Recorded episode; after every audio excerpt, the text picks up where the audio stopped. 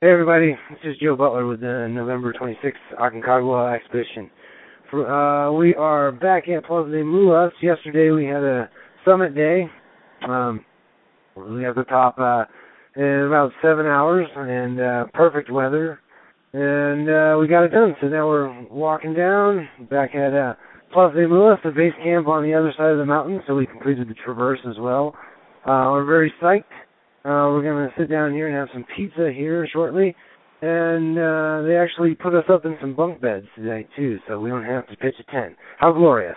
Anyway, um, I want to say to all the team members that had, I went home earlier, uh, we miss you guys. We wish you could have been there with us. Uh, we thought about you the entire way, talked about you guys. You know, we miss you guys a lot. Anyway, I hope you guys all had safe travels home, or if you're still in Mendoza, hope you're having a good time.